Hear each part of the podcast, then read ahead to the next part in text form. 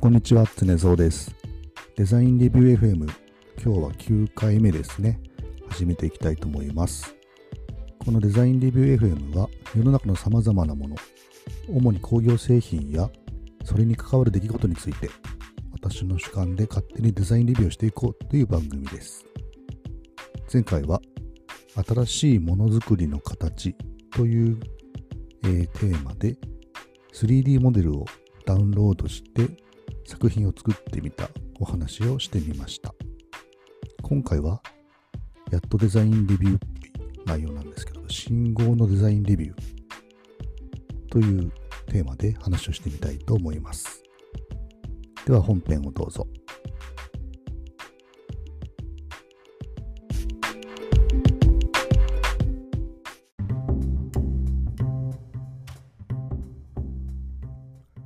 はい、本編です。今日はですね、信号の話をしてみようと思います。あの、道路にある信号ですね。自動車用は青、黄色、赤。えー歩行者用は青と赤のあれです。今、外で聞いている方は、ちょっと信号ですね、見てみてほしいんですけど、家の中で聞いている人は、ちょっと信号って画像検索してみてください。まあもしくは頭の中に信号をね、思い浮かべてみてほしいんですけど、どうですか？思い浮かべましたかね？はい。OK です。ちょっと私、外を歩いてた時にですね、思ったんですよ。自動車用の信号は、まあ、横に青、黄、赤と並んでるのに対して、なんで歩行者用は縦に並んでんだろうってまあ、あのそもそもの話をするとなんであの自動車用は横に並んでんだろうっていうあの雪国育ちの私からするとそれも不思議なんですけどそこは一回隣に置いておきます。で話を戻す戻すと、まあ、なぜ自動車用は横並びなのに歩行者用は縦並びなのかってことがですねふと気になりました。でまあ気になるととりあえず検索してみるんですけど、まあ、ドンピシャな記事がありました。クイズノックさんの、まあ、記事なんですけど、タイトルがですね、歩行者信号機、レアな横型を発見、取材で分かった設置の理由という、まあ、まんまですね。この記事でですね、私とちょっと同じような疑問を持ったえ東大法学部の井出さんっていう方がですね、まあ、調べてくださった内容なんですけど、まあ、ちょっと今回はこの記事を参考に話をしていきたいと思います。えーっと、先ほど話したようにこの記事はですね、東大法学部の井出さんって方が書かれていて、私と同じようにその歩行者信号でなんか縦しかなくないと疑問に思ったようです。で、法学部の方なので、まあ法律をまず見てみようと。で、まあ、法律といえばその道路交通法ですね。それを見てみたそうです。で、そこには信号にまつわるルールは法令で定めますと書かれていたそうで、でその法令っていうのが道路交通法施行令というもので、でそこには次のように書かれてます。えー、ちょっと中略っていうかまあ途中からなんですけど、えー赤色および青色の灯火を備えるものにあってはその灯火を横に配列する場合は右から赤および青の順、えー縦に配列する場合は上から赤および青色の順とすると、まあ、だからあの法令ではですね歩行者用信号がまあ、縦であるか横であるかっていうのは定められてなくてその色の並びだけ青赤の色の並びだけが、まあ、定められている。そうなんですね。それでまあ井出さんはですねその次に信号機メーカーの協賛製作所ってとこに聞いてみたそうです。するとですね、なんとその横型の歩行者用信号っていうのをね、販売した実績があるそうなんですよ。20年以上前らしいんですけど。でそのメーカーからはその設置場所を教えてもらえなかったので、まあ、井出さんがその Google マップとかで探してみたところ新潟県の十日町駅近くの交差点にあったそうです。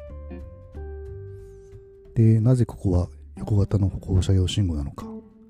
えー、警察に聞いてみたそうですね。すごい行動力ですよね。でその歩行者用信号っていうのは歩行者からよく見えるように地上から2.5メートル以上高いところに設置しなければならないんですけどこの十日町駅近くの交差点っていうのはアーケードがあったのでちょっとこれ守れなかった。そうなんですね。縦置きだと。なのでまあ横型にした横置きにしたということらしいです。ということで、まあ、横型の歩行者用信号もあるよっていうことは分かったんですけどじゃあなんで縦型はばっかりなのか。これが謎のままなんですね。でこれについても井出さんがちょっと書いてくれてるんですけど、まあ、回答としては警察庁警察庁が定める仕様が、まあ、縦型が一般的だから縦型が多いという、まあ、ちょっと何とも煮え切らない答えなんですけどじゃあなぜ警察庁は縦を一般的と定めているのかちょっとこれ検索してみたんですけど、ちょっと答えは分かりませんでしたね。残念ながら。はい。ということで、ちょっと歩行者の信号については、えー、まあ、縦型が、縦置きが一般的なんですけど、あ、その理由までは分かりませんでした。はい。で、最後にですね、ちょっと最初の方で脱線した自動車用信号の話をしてみたいんですけど、まあ、雪国ではですね、自動車用も縦型なんですね。で、これは何でかっていうと、まあ、雪国っていうことで雪が降るんですが、縦に置いた方が雪が積もりにくいからですね。じゃあ全部もう縦型にしましょうよと。使用を増やさないようにしましょうよと。設計者的には思ってしまうんですが、まあ、自動車用が基本的に横なのは、ま、街路樹とか看板などで見えにくくならないように、まあ、特に赤色ですね止まれの赤色横にすると赤色が一番右側に来るので、まあ、道路側になるので自動車用は基本的には、まあ、横型だそうですでついでにもう一個雪国信号を話で、まあ、昔の信号っていうのは白熱電球で光るものがほとんどっていうかまあ電球で光るものだったんですけど最近はどんどん LED に変わってますね。街中の信号ももうほとんど LED だと思います。で電球であればその電球は発熱するのでその熱で積もその熱でその積もった雪っていうのを溶かすことができたんですが LED は発熱が小さいのでそれができませんなので雪国の LED 信号には雪を溶かすためのヒーターがついているそうです。まあ、せっかく省エネの LED なのに、まあ、本末転倒な気もしますが、まあ、冬だけなのでいいんでしょうね。はい。ということで、信号話でした。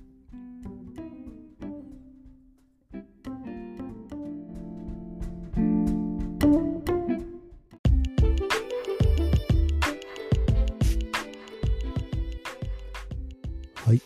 えーということですね、今日は信号のデザイン、縦か横かという話をですね、してみました。縦か横かっていうとですね、工作機械でも縦型と横型っていうのがあります。えー、これはですね、工作機械の縦横っていうのは主軸の向きですね、主軸。工具を掴んで回転させるところ、その主軸が縦向きなのか横向きなのか、という違いです。まあ、あの縦型っていうのは一般的にその段取り性で主軸が縦ってことはそのワーク削りたいものを置くところが水平になっているのでその段取り性だったりまあその水平に加工するものを置けるので